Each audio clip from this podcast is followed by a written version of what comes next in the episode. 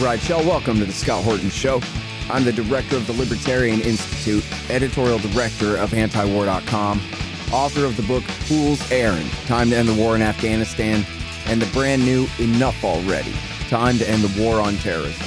And I've recorded more than 5,500 interviews since 2003, almost all on foreign policy, and all available for you at scotthorton.org. You can sign up for the podcast feed there, and the full interview archive is also available at youtube.com slash Scott Horton Show.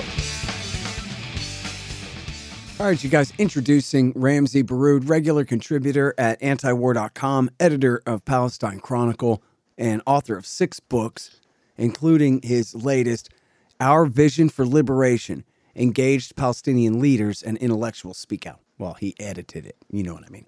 Uh, welcome back to the show. Ramzy. how you doing, sir? I'm doing well. Thank you for having me, Scott. Uh, very happy to have you here. Okay, so we have two very important articles to talk about here. Uh, deliberate misrepresentation. Western media bias makes Israeli war on Palestinians possible.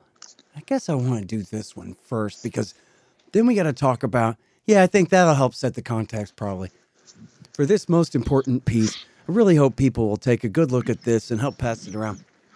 15 years of failed experiments, myths, and facts about the Israeli siege on Gaza. And of course, we have to discuss the uh, recent slaughter there. So, first of all, deliberate misrepresentations. Well, sir, I think you make a pretty strong case here. Go ahead, talk about it.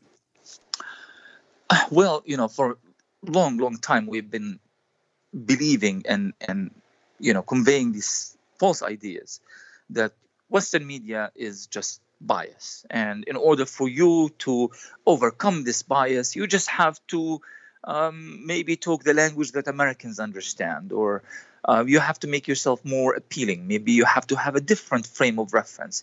You know, you see, because once once mainstream media gets your point of view in a way that they can understand, then everything is going to be okay and it's going to be balanced, and you know, Palestinians will finally have some fair uh, representation of their narrative, their story, of their struggle. Um, after all these years, um, I tell you that this is not the case at all. This is not a simple case of bias. This is intentional. Uh, and and regardless of the Palestinian point of view, regardless of who's conveying it, whether someone who's speaking with broken English or a uh, you know Harvard professor, at the end of the day, we are going to continue to be ignored by mainstream media. And mainstream media is actually corporate media. Let, let me put it in a, in a different way. Corporate media um, has an agenda, and that agenda is pro Israel, and it will continue to be pro Israel. I'm not saying we should give up, we should not try to hold them accountable. Uh, but that's the truth of the matter is that they have a pro-Israel agenda. And it's just part of their editorial line, and they are going to continue to push that line. Now, you would say, well, you know, um, what are the alternative sources I should read and or listen or watch in order for me to overcome this bias? Well, it's not so simple, because we are talking here about some bloody outcomes of this bias. We are talking about mainstream media justifying, explaining the Israeli point of view that it's allowing Israel to perpetuate its crimes against the Palestinian people. You know, this idea that Israel, it, you know, nothing will hold Israel accountable is actually not true. Israelis are very uh, uh, vigilant and and cautious when it comes to their image in the media and their the you know Israeli PR, Israeli what so-called Hasbara is is a fundamental component of the Israeli approach to uh, uh, to you know uh, presenting itself to the world, its foreign policy, constantly remain aware of of how Israel is perceived internationally, and that is the biggest fight. So when you when you are constantly concealing Israeli crimes, not just concealing it, but covering it, not just covering it, but rather blaming the Palestinians, the victims, for it, you are giving Israel so much space in order for them to operate in any way they find fit. Uh, so Palestinians are to be blamed. Palestinians are the aggressors. Palestinians are the militants. Israel is in a constant state of self-defense. Well, you keep pushing these ideas, you keep creating this space. Israel keeps doing what it does. More colonization of Palestinian land, more illegal Jewish settlements, more wars, more killings, more victimization, more aggression. And that's the relationship between Israel and, and corporate media. And it's not a haphazard relationship. It didn't just happen that way. It happened by design, and it will continue to happen um, uh, if, if we are not aware of it and if we don't hold the parties involved accountable. Well, so in your article, you have all these examples, especially in the New York Times and BBC, right straight from the top, the official sources of record here and the way that they portray it. And I don't think you exactly phrase it this way, but essentially what they're saying here, they would have you believe that these are more or less equal powers at war with each other here, right? If you just got here, you read this, their coverage, you might think that Gaza plus the West Bank, Palestine, something, whatever you call it, is the country next door, right? Rather than explaining that this is all this territory is under Israeli control. Um, you know, a guy on the Twitter, right. we may have talked about this before. A guy on the Twitter asked, Has anyone ever changed your mind with an analogy? And someone responded and said, Yes, Scott Horton did when he said that the Palestinians aren't like Mexico shooting rockets over the Rio Grande. They're like Apache on the reservation, shooting rockets over the wall on the reservation where we already whooped them. And then I understood, right? But what you're describing here is how they obscure that and make it seem like there's, well, you know, Egyptian Islamic Jihad is this gigantic, uh, you know, bin Ladenite nation state on Israel's border that's harassing them, I guess. Well, that's that's not just uh, relevant to this particular discussion, and your analogy is absolutely perfect, by the way. But it's not just relevant to this discussion; it's relevant to the entire so-called uh, uh, Arab-Israeli conflict. And, and, and, I say so called for a reason. First of all, what Arab Israeli conflict are we talking about? The Arabs are not involved in this conflict. They are normalizing, they are lining up to normalize with Israel, and they are exchanging, you know, and they have trade, you know, surplus values of billions of dollars. Um, and and what conflict are we talking about? When you are a country or a nation or a people that's that is received at the you know, at, at, the receiving end of military occupation, apartheid, and aggression, you are not in conflict. You, you never talk about the the the black-white conflict of South Africa. You talk about apartheid in South Africa. You don't talk about the, you know, the, the, the French Algerian conflict. You talk about the French colonization of Algeria. You apply this to any any situation in which a disadvantaged group is at the receiving end of aggression and violence. You never use the word conflict. In our case, in the case of Palestine, somehow, despite the fact that there are really no elements of conflict, but an elements of people struggling for basic human rights and basic freedoms, uh, um, and they are just basically fighting back. That's not a conflict. That's the right of people to fight back that is enshrined in international law, but also in common sense. Gaza is not in a state of conflict. Gaza is a region that under a perpetual Israeli siege that has been going on for many years, they are basically pushed to the brink of starvation on purpose. And I've written about this for antiwar.com previously about how the Israelis, according to Israeli newspapers, Haaretz and others, revealed information that they were calculating calories so that Palestinians wouldn't die. They would starve but wouldn't die. So they'll always be at that brink, that state of malnutrition, in order for them to kind of stay at, at an Israeli leash, basically. And, and that applies to every other you know basic rights the right to freedom the rights to education to travel to have access to life-saving medications um, water rights. For example 98% of gaza water according to the united nations is polluted. Imagine 98% i mean it means that practically all of gaza's water is polluted. How do they run their hospitals hospitals that are running on, on, on generators because they don't have uh, electricity more than four or five hours a day. And that's these are like in good condition.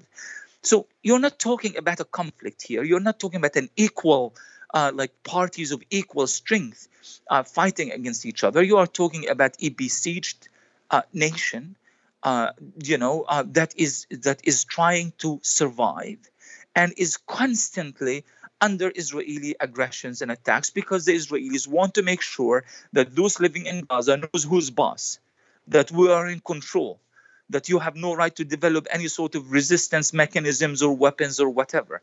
And by the way, this latest this latest attack in Gaza was particularly interesting because Israel quite often used the pretense of the Palestinians fired first. Okay, forget about all this context that I just explained, you know, but if Palestinians, you know, dared throw one of these homemade rockets at Israel that usually lands in the middle of nowhere anyway, I mean, not a single Israeli was even wounded in this latest war, but that's a different story. Um, Israel then comes back with its military, with its American jets, with its American this and that, and then they demolish half of Gaza. This time around, Palestinians didn't fire anything. So technically, technically, even per the standards of corporate media, it's an unprovoked attack. Why nobody use that term? Why nobody used that term? Why why was it presented as if it's just another bout of violence between Palestinian militants in Gaza and Israel, which, as we already know, is constantly in a state of self-defense? So, so the, the degree of, of bias have reached a point where history was entirely rewritten regarding this, this particular incident. It was Israel that actually initiated the attack. It was Israel that killed 49 people, including 17 children. It was Israel that targeted hundreds of Palestinian uh, buildings and various infrastructures throughout the Gaza Strip. Yes, Palestinians threw rockets, but there was n- no reported casualties as a result of it. And they were still in a state of self defense. Why do we not hear the word Palestinians have the right to defend themselves? I mean, forget about Palestine and Israel for a minute here and just think about it in, in, in just simple human terms. People have the right to defend them, themselves. That should be a basic human right. Why does this right apply to any situation, any scenario, anywhere in the world? But when it comes to Palestinians, you never see that being used in a context that Palestinians have the right to defend themselves. And if Palestinians who are under military occupation, under racist apartheid regime, uh, living within this expanding Israeli colonial enterprise, if they don't have the right to defend themselves, then nobody does. Because this is the perfect example of people have earned the right, the legitimate right, to defend themselves and to resist foreign aggression. No, not when it comes to Palestine, not according to the New York Times, not according to the B- BBC or CNN. Yeah. Well, and look, if anybody ever bickers with a Hasbarist on Twitter for a minute back and forth, it only takes a minute before they get to, well, why can't the Arabs all just move and go live out in the Iraqi desert somewhere? They have all these Arab countries, and we only have this one Jewish country. So why can't they all just move somewhere else? Which at least is being honest now, finally, about what we're talking about. I want to rustle this here land, and the people who live on it, they're inconvenient. I'd like to transfer them away somewhere. Okay, good. Now at least we're speaking in honest language instead of this Hasbara nonsense. And I challenge people to argue with a Israeli uh, on, or you know, someone taking the Israeli side on this, a Zionist, on uh, any kind of social media. It only takes a minute before they'll turn to fine. Just get out. Why don't you just leave? Go away somewhere else. Go live in Saudi Arabia or Iraq or something like that. Go live in a refugee camp in Jordan somewhere. But but but that's the thing. I mean, it's not only it's horrible, just the sounding of it is horrible. I, I mean, just because we come from the same Arab race, you know that that of Saudi Arabia. Do the do we just go to Saudi Arabia? I mean, this is how it works. If you are a white guy living in New York and I come and take over your city and your house, you know, do I say go to Canada, go to Britain, go to Yugoslavia? I mean, how does this work exactly? Just people of various races have to congregate together, and just imagine the moral, the moral Pandora's box that's gonna open up. And there's no no such reference to this in international law or in anything you know, of people, ha- you know, like, well, you know, you have to accept that you've already lost and now get the hell out of, of, of, of this land and go somewhere else. So it's, it's, it's, it reeks with racism, with foolishness, with, but there is something else to it as well. This assumption that we Arabs are all the same. I mean, this is so untrue. You know, like any other region in the world, we're not the exception. We're not a shining example of unity, but we are also not the exception of disunity. Any region in the world, look at Europe right now. They are trying to put on a face of unity, but in actuality, they are divided in numerous issues. They speak various languages or various accents. They have different historical frames of references. They have different priorities. Just because I'm Arab, it doesn't mean that I belong in any space that is claimed to be an Arab. So it doesn't work that way. And, and on the other hand, this also gives the impression that the Arabs are united in the face of Israel. As I said earlier, there's really been very few examples in history that shows that. In fact, this is the main Palestinian beef with the Arabs. It's like, how come we have been living these horrible conditions for all these years, and you rarely, if ever, come to our rescue, right? So, so there is no thing as Arab unity that would allow people just to, you know, just leave in mass and just go live in any other Arab country. Look at Lebanon, for example, where you have this demographic war going on between various sects, uh, various uh, you know religious sects, various ethnicities.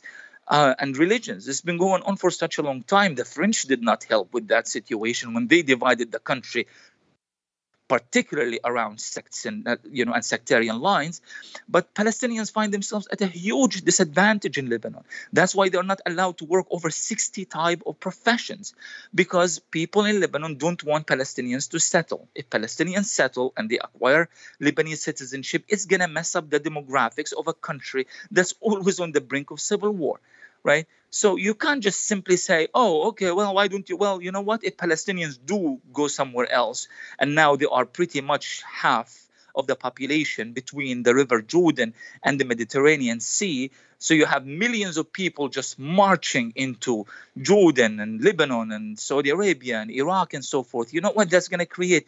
That's going to create civil wars, all sorts of conflicts. It's going to open up a bloodbath that's not going to finish. All of this because we don't dare tell Israel, come on, Israel, you've got to respect international law. You've got to respect basic human rights for Palestinians. Apartheid should not uh, uh, remain in place in the 21st century.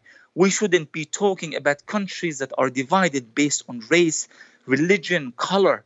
This is behind us. This is old news now.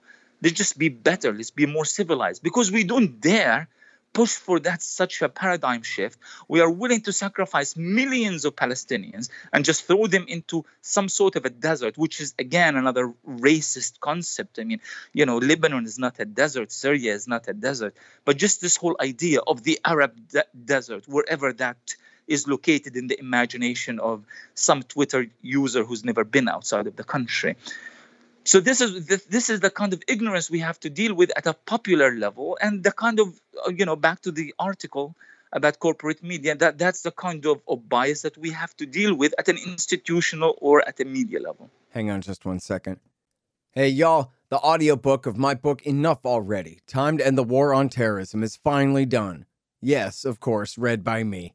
It's available at Audible, Amazon, Apple Books, and soon on Google Play and whatever other options there are out there. It's my history of America's war on terrorism from 1979 through today. Give it a listen and see if you agree. It's time to just come home. Enough already. Time to end the war on terrorism. The audiobook. Hey guys, I've had a lot of great webmasters over the years but the team at expanddesigns.com have by far been the most competent and reliable. Harley Abbott and his team have made great sites for the show and the Institute, and they keep them running well, suggesting and making improvements all along. Make a deal with expanddesigns.com for your new business or news site. They will take care of you. Use the promo code SCOTT and save $500. That's expanddesigns.com. Man, I wish I was in school so I could drop out and sign up for Tom Woods' Liberty Classroom instead. Tom has done such a great job on putting together a classical curriculum for everyone from junior high schoolers on up through the postgraduate level. And it's all very reasonably priced. Just make sure you click through from the link in the right margin at scotthorton.org. Tom Woods' Liberty Classroom. Real history, real economics, real education. Yeah, well, It sure is a powerful narrative that they've got going on all the time. And it's, I guess, mostly just because the Israeli Jews are whiter and speak English better and have better public relations. Um, but I'll tell you, I know it sounds silly, but when you see Palestinians wearing American style Western clothes, it sure does set a whole different kind of idea, you know, in the mind, you know, watching TV compared to watching everyone wearing these weird robes and all this stuff. It just makes people But, seem but so can, can alien you and distant, you this, know? Scott? Can I tell you something about this, Scott, so very quickly? Because this this was indeed a debate within the Palestinian community during the second Intifada of 2000 to 2005. A lot of criticism within Palestinian intellectuals and organizations that, that we Palestinians are not living the role. We are not dressing up. We're not talking. We're not appealing. Which, by the way, I wasn't making this- saying that, you know, it, you guys should do this or that. I was just saying it seems like it's part of the result of Uh, just e- exactly. seeming I've- like a more actually heard- distant culture. You know what I mean? Uh, bravo but i've heard that i've heard that actually from people who care so much about palestine and but here's the thing the example i use, usually give regarding this in 1991 uh, palestinians went to madrid and they got engaged in a negotiations with israel. And they made no references but to international law un resolution 242 338 181 all the good stuff. Um, dressed up in western clothes. When one of them, Saeb Erekat, who passed away recently, dared wear a kufiya, the Israeli, the Palestinian, traditional Palestinian scarf over his Western suit, the Israeli delegation uh, uh, put uh, made an official protest that they do not want the symbol of terrorism to be used uh, in the negotiations, trying to force Saeb Erekat to take over his just a single element of Palestinian traditional clothing. And you know what? What happened since then? The Oslo Accords 1993, the Paris Accords 1995, all the way until Ehud Barak and Bill Clinton and negotiate. Palestinians did exactly that. They dressed up in, in the role that you know they dressed up like Westerners, they Yeah. talked like Westerners. They hired they hired Palestinian advisors, whether legal advisors or whatever kind of political advisors you know who were born in canada born in the us born in australia so they speak with accents that are more more appealing to the and what did we get at the end of the day Nothing. we did exactly every Yeah. nothing absolutely not, not just that we actually lost a lot more Well, yeah, and, and in fact, what you got was a promise of an independent state that then was never fulfilled. But meanwhile, for the 30 years since then, they've just been colonizing more and more of the territory. That's the That's right. That's there. right. Yeah. And and the death rate among Palestinians in, in terms of Israeli wars have you know been amplified at, at a very very high rate. I mean, like I lived in Palestine during the first Intifada. I lived in a refugee camp in the Gaza Strip during the first uprising, 1987 to 1993, and I remember the daily deaths and attacks and snipers and all these things, and been chased after a thousand times by Israeli soldiers. But what happens in Gaza? Right now terrifies my generation. We would have never expected. Okay, so Apache helicopters used to come and and, and blow things up once in a while. But ha- seeing the kind of destruction that I see from a distance happening in Gaza right now, it w- it would have been unimaginable for Yeah. my generation. And for the last So 15 think- years, yeah. Okay, so now here's the thing: we got we got two major topics, and I don't know how pressed for time you are. Um, yeah, I I have about uh, 10, 15 more minutes. Okay, cool. So, so we got to do two things here. So, first of all, I, I'd like you to address the one state, two state question here, and this does get right into the subject of this piece about the Gaza Strip and the history since 2005. And you'll probably want to go back and do a little bit of prehistory before 05 too. But it's such an important story, the way you tell it here. But I wanted to touch on the question here of the the one state two state thing because as you were making the case before that you don't see anyone anywhere else saying oh yeah this is how we should divide it. If if they said they would let you know someday we're going to let North Mississippi secede from the union and have their own you know independent black state or whatever no one would have believed them and they never would have really done it right? That's just a delaying tactic essentially. And now we have from the most powerful prime minister the former prime minister Benjamin Netanyahu avowed and said, well, he vowed and said that um, there will be one security force from the river to the sea. Uh, everything west of the Jordan River was the way he put it. So the Palestinians say from the river to the sea, Palestine will be free. The Israelis say from the river to the sea, there will be one government. It'll be the Israeli government, and nothing about freedom in there. And so, but that means, though, right, uh, from your point of view, that the two state solution, whether it was ever, um, sorry, I didn't mean to combine solution and illusion there. That was a Freudian thing. Um, the the two state uh, solution there, whether or not you think, and I'd like to know what you think, it was always just a fraud and an excuse, or you know maybe it was going to go somewhere for a while until Rabin got killed or some kind of thing. But at this point, right. I'm I'm pretty sure your point of view is if that was ever a possibility, an independent state in Gaza and the West Bank and East Jerusalem, that that ship has sailed and it's got to be a one state solution now with equal rights for everyone. Is that correct? Uh, absolutely. I think it is, the ship has sailed a long time ago. In fact, some people, and I've made that argument myself that there was never really a ship over there you know in, in the first place that you know from the very division the whole idea of dividing historic palestine that's the land of my ancestors that's where my grandparents came from and there was no such thing as israel or a jewish state or anything there were palestinian jews there were christian palestinian christians there were uh, Palestinian Muslims, but they were all Palestinians. They were all Arabs. They all lived in that area, and and and they trace their heritage hundreds, if not thousands, of years but the thing is the first time that the discussion became you know uh, about division of palestine this uh, uh, in, UN Resolution 181, uh, which I think was in December 1947, the the thing was clearly manufactured to serve the interest of the Zionist movement at the time. The Zionists wanted something to claim that this is mine.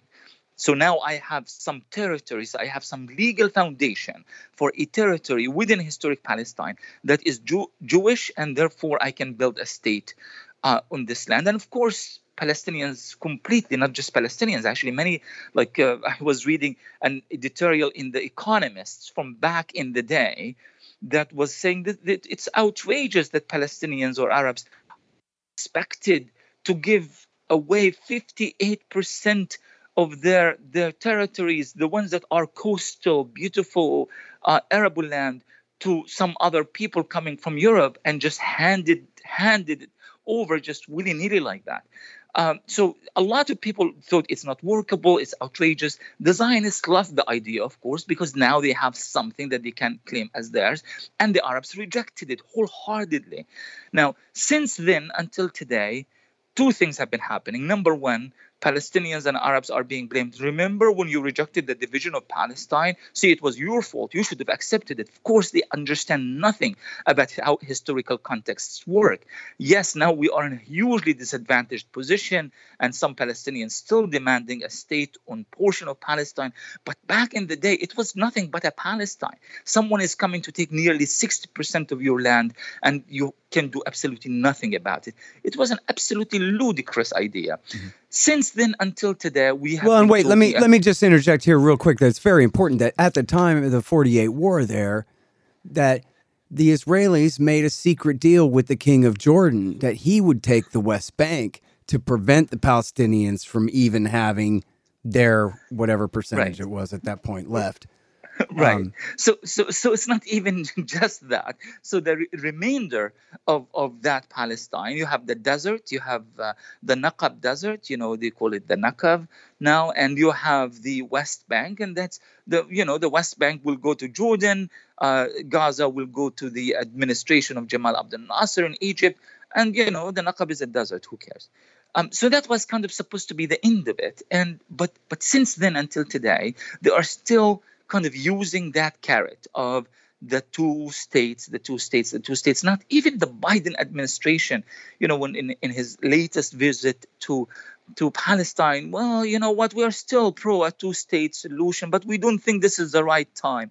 I mean, they are so, they are so lethargic and tired of this deception and this lie that they tell you, well, while well, in, in conceptually we see this is working somehow, we're not going to even invest a minute even talking about it. So I think at this point, all the parties are aware of the fact that this is not going to happen.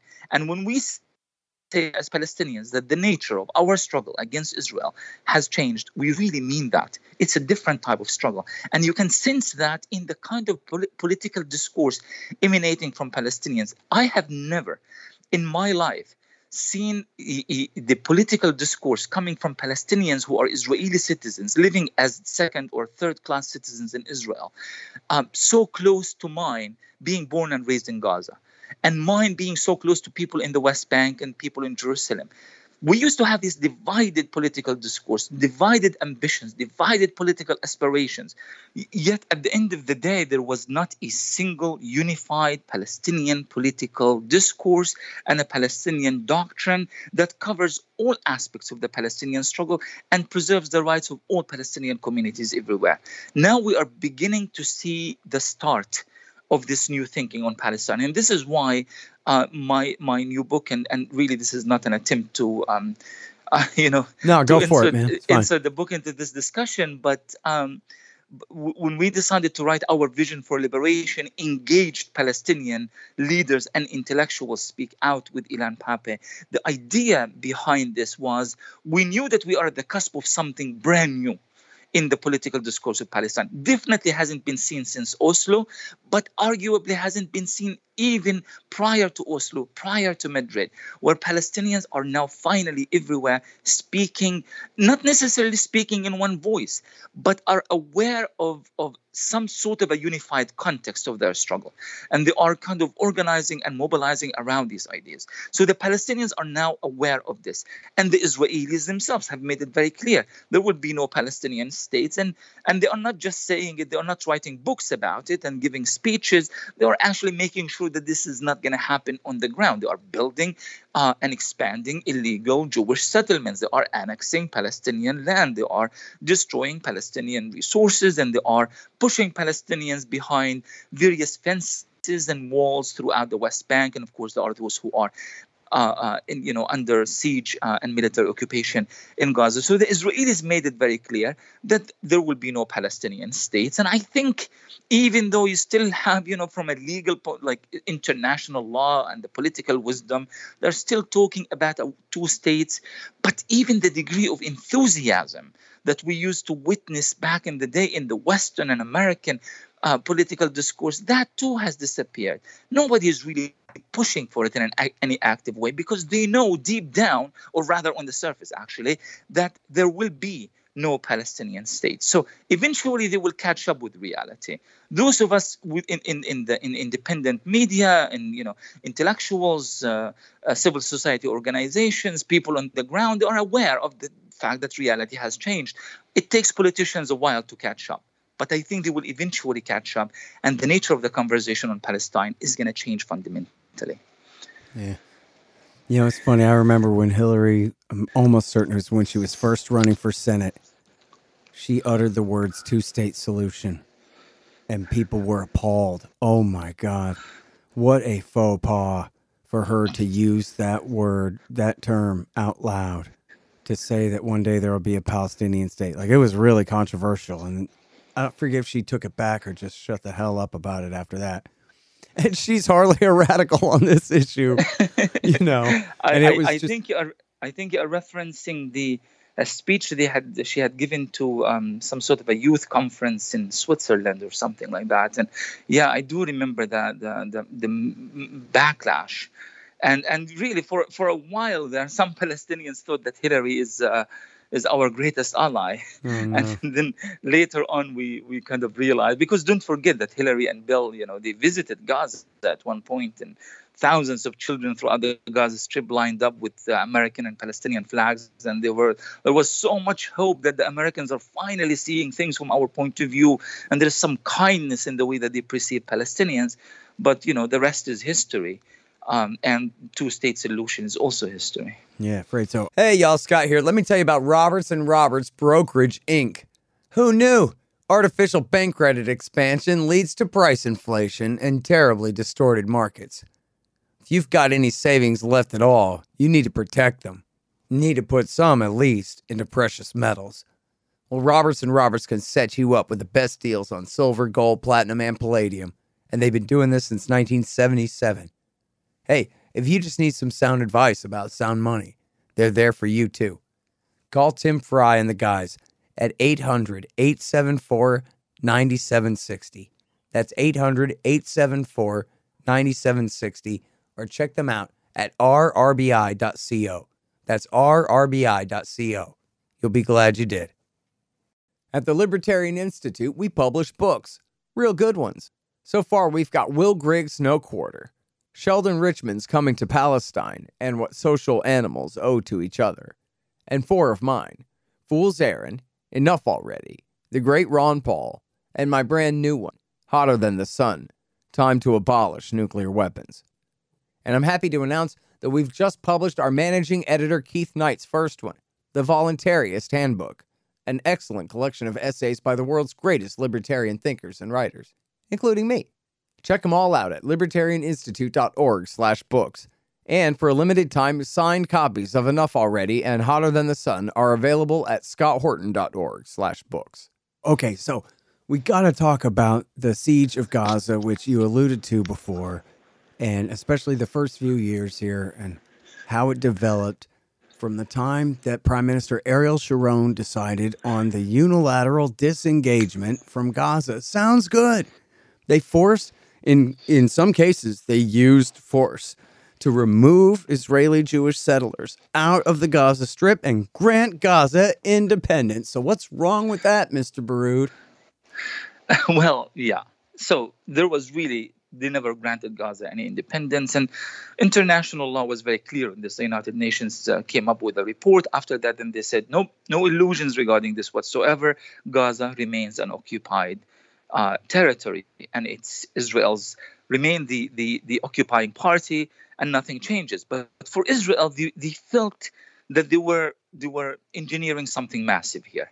They wanted to you know hit too many birds you know to, not only two but many birds with the same stone number one they thought okay gaza is we don't have that much strategic interest in gaza unlike the west bank gaza is very small the whole thing is about 180 uh, plus uh, you know uh, uh square miles uh, strategically is not very significant it doesn't have a lot of resources that we can exploit and it has a population that is growing exponentially all the time. Now Gaza is over 2 million, right? So keeping Gaza as part of Israel is going to make the math very difficult. Israel wants to remain at, at, at, an advantage in terms of demographics. They want more Jews to be living there than Palestinian Arabs. So losing Gaza, yeah, there's an element of sacrifice. Uh, you know, a few thousand settlers were taken from Gaza and placed in settlements in the occupied West Bank. Story ended there and we are doing it without these 2 million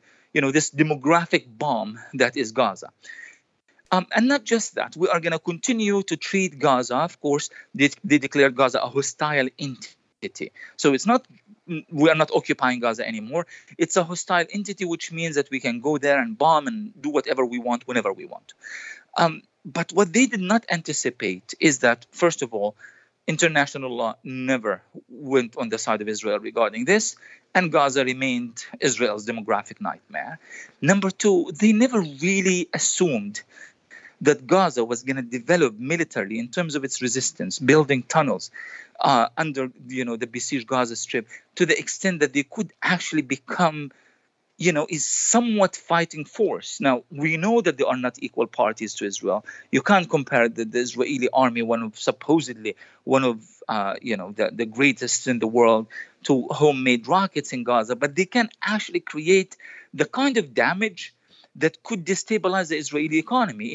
Indeed, in 2014, 2008, 9, 2014, but also uh, in May 2021. Just the fact that uh, Palestinian rockets were falling into Israel, it meant that the Ben Gurion airport had to be shut down. All industrial areas on the coast has to be shut down. No tourists were going to Israel or leaving Israel during that time. So Israel incurred billions of dollars of losses. That wasn't Sharon's plan. Sharon never anticipated that this could ever be a factor in his in his country's relationship with Gaza. The idea was, as Bill Clinton said it once, we need to support Israel uh, militarily so that they have an edge over the Arabs, so that they have some sort of superiority in terms of their military equipments. Yeah, they even have Gaza, initials for it and everything. It's the qualitative military edge they call it. Qualitative military edge. Huh? Bravo. Exactly. And and but but Gaza he was actually talking about Egypt, he was talking about uh, Iraq, he was talking about Lebanon. He wasn't right. talking about about Gaza. Gaza wasn't even a factor. Yet here we are in a situation where if Gaza actually retaliates uh, to Israeli aggressions, Israel is going to be shut down entirely. And Israel, Palestinian rockets could potentially reach all the way to north of Jerusalem, of course, Haifa, Jaffa, etc. So this is really the, the, a huge dilemma that Israel has. On, on the one hand, they can't not have the siege on Gaza because mo- removing the siege from Gaza is, is, is a sign of defeat. It, it means that the Palestinians have won. And Israel cannot allow this to happen. But on the other hand, keeping the siege on Gaza without being militarily present in Gaza means that the Palestinian resistance has the power to shut down Israeli economy uh, uh, uh, at will. And, and, and this is really where the element of you know the, the, the element of Israeli failure comes in. You know this whole idea that oh Israel controls all the pieces, Israel has you know the power. No no no no. This has changed. Palestinians too have the capability of striking back, and and and Israel can incur real economic damage. And this is really I I, I think I'm not sure how much of a game changer it's going to be, but it's definitely a fundamental change from what has happened in 2005 when when Sharon decided to so-called disengage from God. Mm-hmm. Well, you know, at the time, the director of antiwar.com, Eric Garris, I remember him telling me that, oh, this is bad because, in effect, these Israeli settlers were serving as de facto human shields, protecting the population mm. of Gaza and limiting the ability of the government of Israel to assault these people. And now that they've gotten them out of the way, it's just going to be a bloody siege and et cetera, et cetera. And he just predicted every single thing that's carried since then. Um, that, that's absolutely right. Absolutely right. What now, he said, and in fact, the whole thing of the declaring Gaza a hostile uh, foreign entity, uh, you know, kind of further validates that idea. They were so eager to be out of Gaza in a sense, but also keep Gaza under their control. Last time I was in Gaza, when I opened the window, the the curtains to my hotel room, uh, and I saw the, the sea in front of me. There's this very surreal, very strange sight of numerous little Palestinian fishing boats operating within three, you know, nautical miles, and at the horizon, like the freaking entire Israeli navy, they're just all covering the entire horizon. You don't like there is no gap. Like you can't even imagine a Palestinian escaping or anybody coming to Gaza. So it's like like when we talk about a siege, we actually mean like siege in its most raw and most complicated form. Um, and and and and this is a you know the, this is what Palestinians have to deal with. And if a fisherman theirs goes slightly above that three nautical miles, you will have these automatic uh, you know rifles or this you know Israeli bullets come and just you know all around him you know poking holes in his boats sinking the boats and so forth so there is no escape it's an actual siege and as i said before it's the dilemma that not only Palestinians have to deal with, but now Israelis have to deal with it as well. Yeah. Um, and now, so can we talk a little bit about uh, Condoleezza Rice and the election of 06 and the um, failed coup and all of that? The the Gaza bombshell is what David Rose called it in Vanity Fair. I think people should read it. It's very instructive about that's right the yeah, way that absolutely. they set up. I mean, think about this. I don't know exactly what the statistics are, but I know that back then the majority of the population of the Gaza Strip were minors. So they actually weren't minors. They were the majority, were the people under 18. So they couldn't vote anyway. And that was in 2006 anyway, which is 14 years ago. So, um, and, um, oh, wait, no, that's uh, 16 years ago. And, um, but so, you know, how could the people of the Gaza Strip somehow be collectively responsible for voting wrong? uh, if that was their sin that justified the siege and all of this. But even then, they didn't really vote wrong, did they? The Hamas had to form a coalition government with Fatah because they were just barely ahead by a couple of votes, right? That's right. Yes, and and you know, but again, you know, context is very important here. You mentioned Condoleezza Rice. What was happening in the Middle East around that time? That was soon after the Iraq invasion, right? And the, the, um, the Bush administration was, you know, being, you know, attacked by media everywhere that okay well you had a plan for war in Iraq, but it doesn't seem that you have a plan for peace and stability in the Middle East. So they began talking about a wave of democracy, a wave of democracy, because the Americans are there. Everybody wants to claim his democratic rights and everybody wants to vote. So Gaza was, and along with Egypt, by the way, I mean, we rarely kind of link these issues. There was an election in Egypt where the Muslim Brotherhood won like quarter of the seats in the parliament, uh, and and Hamas uh, in Gaza and the rest of Palestine won majority of the votes. So that was supposed to be the American contribution to the Middle East. But what happened is that they they were not prepared for this particular result. They were not prepared, and, and then they began working through their henchmen in Gaza um, to to overthrow the uh, Hamas government. And you're right, there was a, a, lot of interest in a coalition government. Hamas is not that stupid. They knew that the that they will not be allowed to operate single-handedly. They needed to enter into coalitions. They met with the socialists. They met. They actually start hiring Christian ministers, and you know, just really trying to send messages that you know you can work with us. We don't have any ill intentions. Mm, but Condoleezza Rice made it very, very clear to Mahmoud Abbas and the Palestinian Authority at the time any coalition government with Hamas means the cut off of American aid. We want Hamas completely isolated in order for this coup that was to be led by Mohammed Dahlan uh, in Gaza is to be carried out. Um, now, the thing is, even though the Vanity Fair, I mean, like it was very credible, very excellent investigative reporting, the rest of mainstream media did not pick up on that. And so we still, whenever we think of what has happened in Gaza, 2006, 2007, the main frame of reference is this. Hamas, the terrorist group Hamas, has won the elections, uh, and 2007 they overthrew the government of Fatah in Gaza Strip. It doesn't make any sense. First of all, why did you ignore the Vanity Fair report entirely, even though the likes of John Bolton and others are saying, yes, we tried to conduct a military coup. Why are you ignoring this entirely? And number two, how do you overthrow the government if you are the government? Hamas was the government at the time. So what does it mean that they overthrew the government? Not just you know in, insanity in reporting and, and intentional omitting of facts, but also it doesn't even you know it doesn't even make sense the way the story is being reported. And as a result, we continue to think, well, Israel has to do what it has to do because Hamas has done terrible deeds in 2006, 2007, and they have to pay the price for it. Yeah. But when you actually look at what the American media is saying, is the exact opposite of that. Well, Netanyahu would say, listen, Hamas is Al Qaeda. Okay? Was that right? Yes, of course, of course. I mean, uh, Netanyahu played a very important. No, not role. that he would say that. I know he would say that, but I'm saying, is he correct that Hamas is no different from Al Qaeda? No, no. They look pretty scary not, with their face masks on TV. Those aren't COVID masks. Those are scary terrorist after, masks.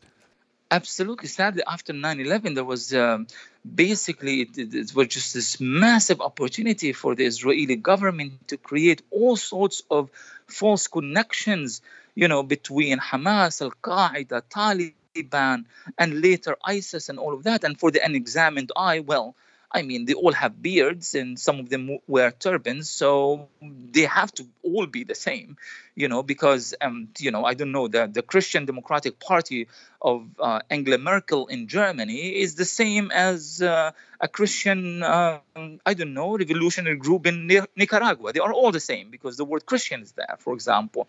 Uh, this insanity sadly registered, and it has allowed Israel to win a lot of friends and allies, thinking that they are, you know, jointly fighting this so-called war on terror. Palestinians who are baffled by these comparisons. Um, not just that, I mean, Hamas, ISIS believes that Hamas, ISIS and Al Qaeda declared Hamas repeatedly uh, to be acting against the will of God, and Hamas is not a Muslim organization, and they actually fought actively. They fought in Syria. They fought in Syria. Uh, you know, so this whole idea that they are all the same is is just it's it's predicated on on the assumption that these claims would have to be made in American media platforms where nobody is there to push against these false ideas. Nobody is there to challenge the false Israeli narrative. Now, if if I come on your show or you go on anybody else's show and that and, and, and that audience is never exposed to any other viewpoint, you are going to think whatever I say, it has to be the truth.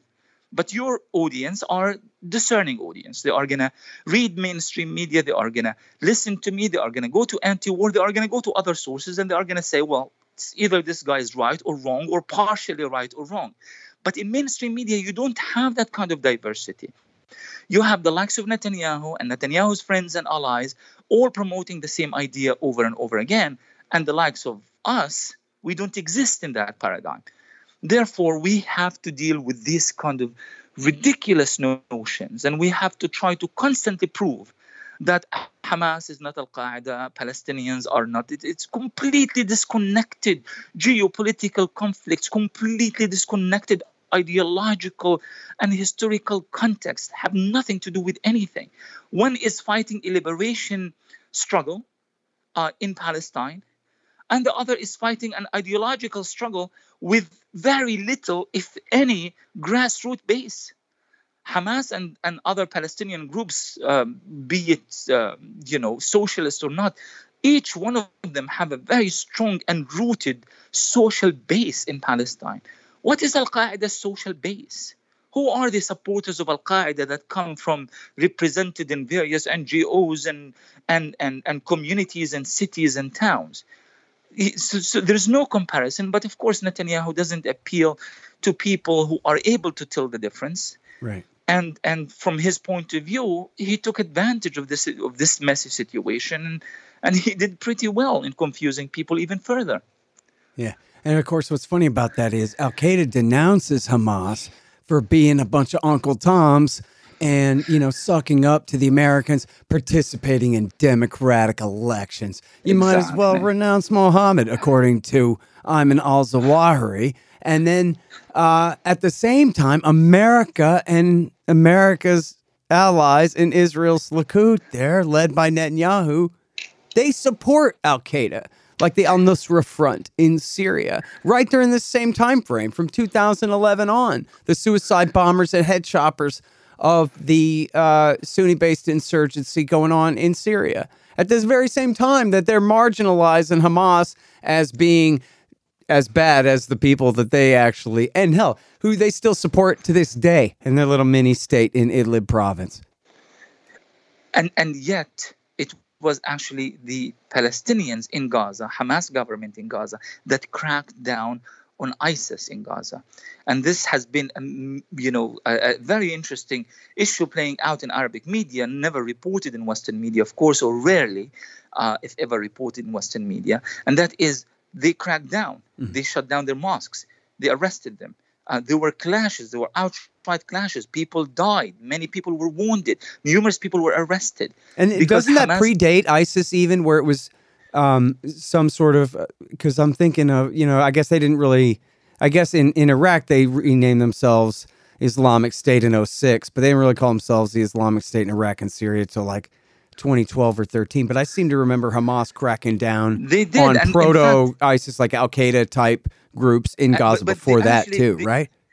They did try to to start ISIS bases in Gaza, but they wouldn't. Yeah. They wouldn't. Neither the people nor the government would allow them. So and people can find that. You can find that where Hamas cracks down on the Bin Ladenites in the Gaza yes, and just goes and kills them. Right? They don't even arrest them. They attack them and wipe them out. Uh, absolutely. And and you know, I I conducted a series of interviews recently when I was in Turkey, and I met with people from various. Uh, you know, I don't want to go into too many specifics here, but I met with people from various parties and and some of some of these guys are extremely bitter.